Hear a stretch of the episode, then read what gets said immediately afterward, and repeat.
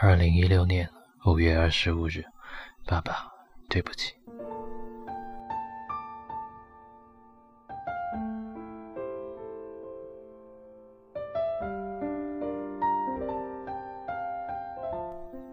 我爱你，用尽我的一生去呵护你，直到生命的尽头。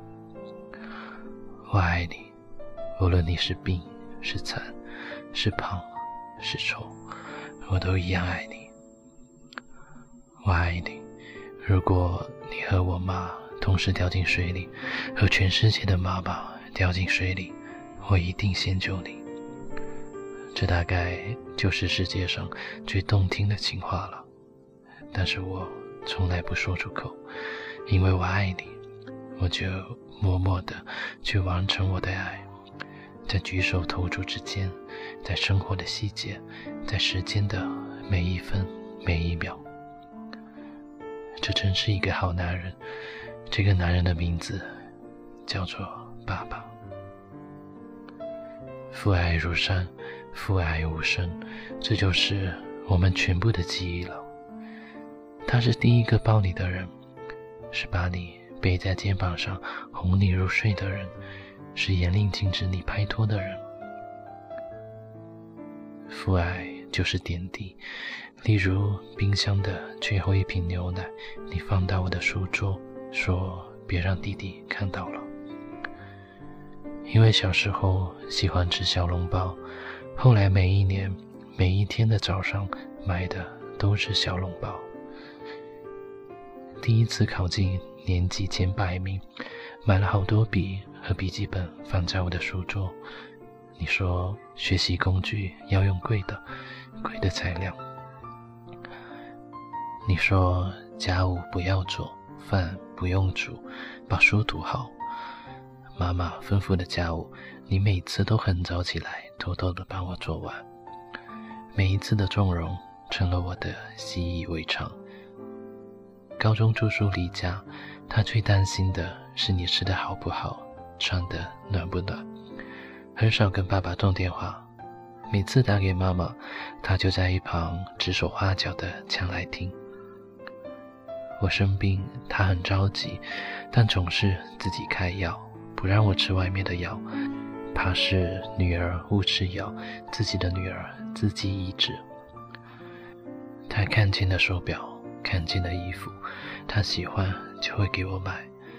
大红大紫、艳丽丽的大码款式，高中的我有了自己的审美观和虚荣心，爸爸买的全都没有穿过。爸爸很省，非常非常省，舍不得穿，舍不得吃，舍不得用贵的东西，对我却很大方，要什么买什么。我们都不是富二代，老百姓也就那几个钱。但却应了一句话：“他已经把自己最好的给你了。”于是长大了，他的溺爱成了每个女儿的滴水不沾和娇生惯养。我们没有公主的命，却有公主般的疼爱。前几天在床头底下找出一把长柄的大刀，妈妈说是你爸放的，好多年了，防身。每个人的父亲都差不多吧，不愿意让你受到欺负，宠爱你，却也对你很严厉。记忆里跟父亲发生争执是高中两次，一次是高二文理分班，我从电子班掉了出来，我的理科成绩真的很差，而他却逼着我选理科。这个决定大概从我小学你就计划好了，选理科的原因也就是为了让我考医学院，我都知道。那天晚上的争执很大声，楼上楼下都听见。我哭着闹着离家出走，其实也就是在学校住了半个月没有回家。爸爸平时很疼我，但严厉起来，他的固执是骨子里的，根本不会退让。每一个父母都有个看似完美无瑕的理由，叫为你好。于是我就顺理成章地读了理科。高考成绩出来了，很失败的考了二本 B 线，那是第二次你干涉我的人生。果然，逼着我所有的志愿填写医学院，又是一场一哭二闹三上吊。我隐约记得我吼了一句伤人的话：“我是我，我有自己的人生，不是你的替代品。你自己年轻的时候考不上医学院，就强迫我去考，那是你自己没用。”爸爸逼我的理由也很绝对。不填报医学院就去打工，不准读大学。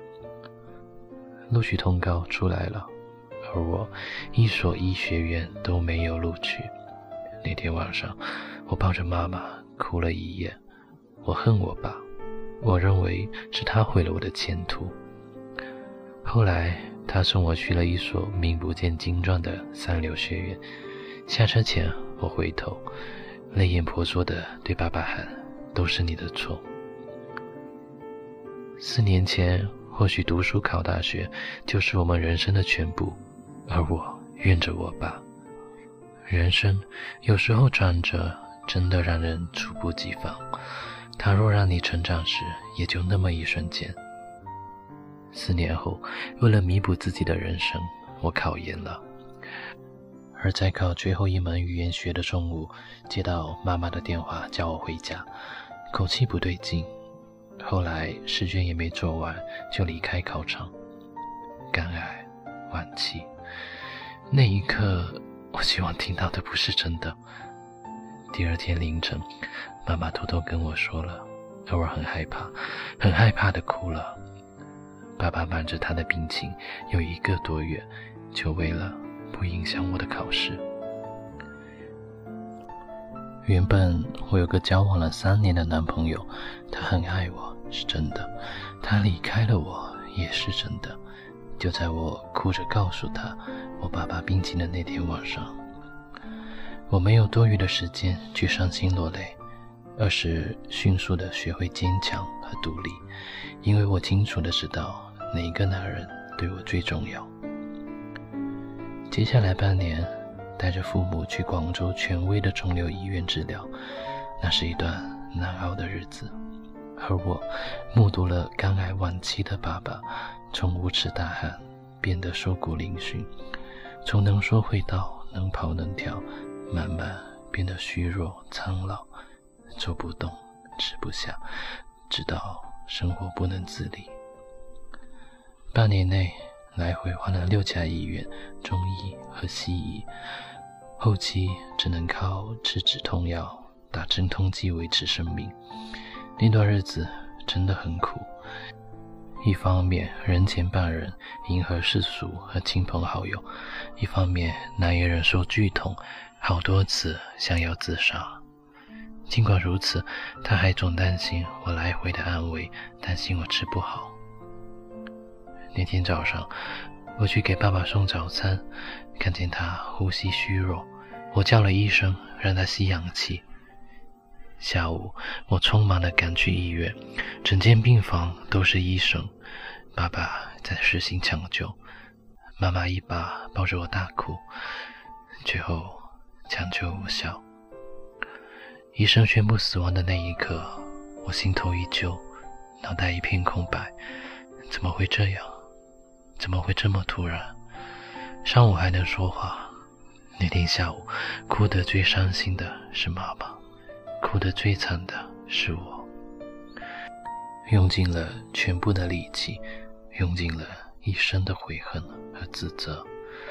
什么成功、名利、虚荣、爱情、学历、事业，我通通都不要，我只要我爸爸。但我失去了，失去了生命中最重要的男人。我深深的尝到了什么叫痛不欲生，什么叫后悔莫及。爸爸对不起。整个下午我一直抓着爸爸的脉搏趴在爸爸的胸口寻找生命的迹象。我很坚信他真的只是睡着而已但是一直一直一直一直都没有再醒过来。那一天二零一五年五月二十五日。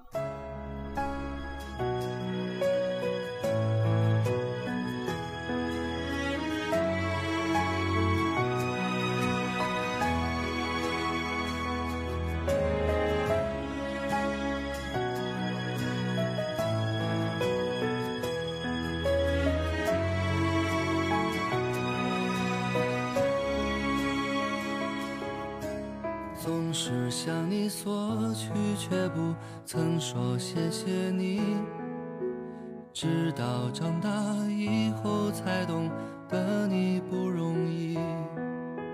每次离开总是装作轻松的样子，微笑着说回去吧，转身泪湿眼底，多想和从前一样。牵你温暖手掌，可是你不在我身旁，托清风捎去爱。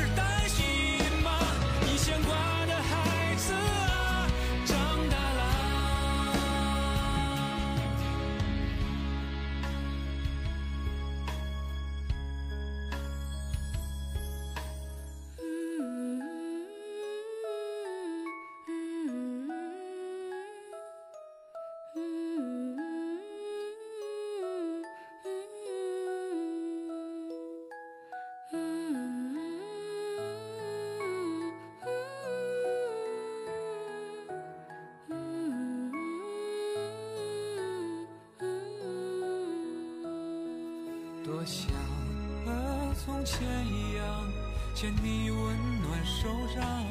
可是你不在我身旁，托清风捎去安。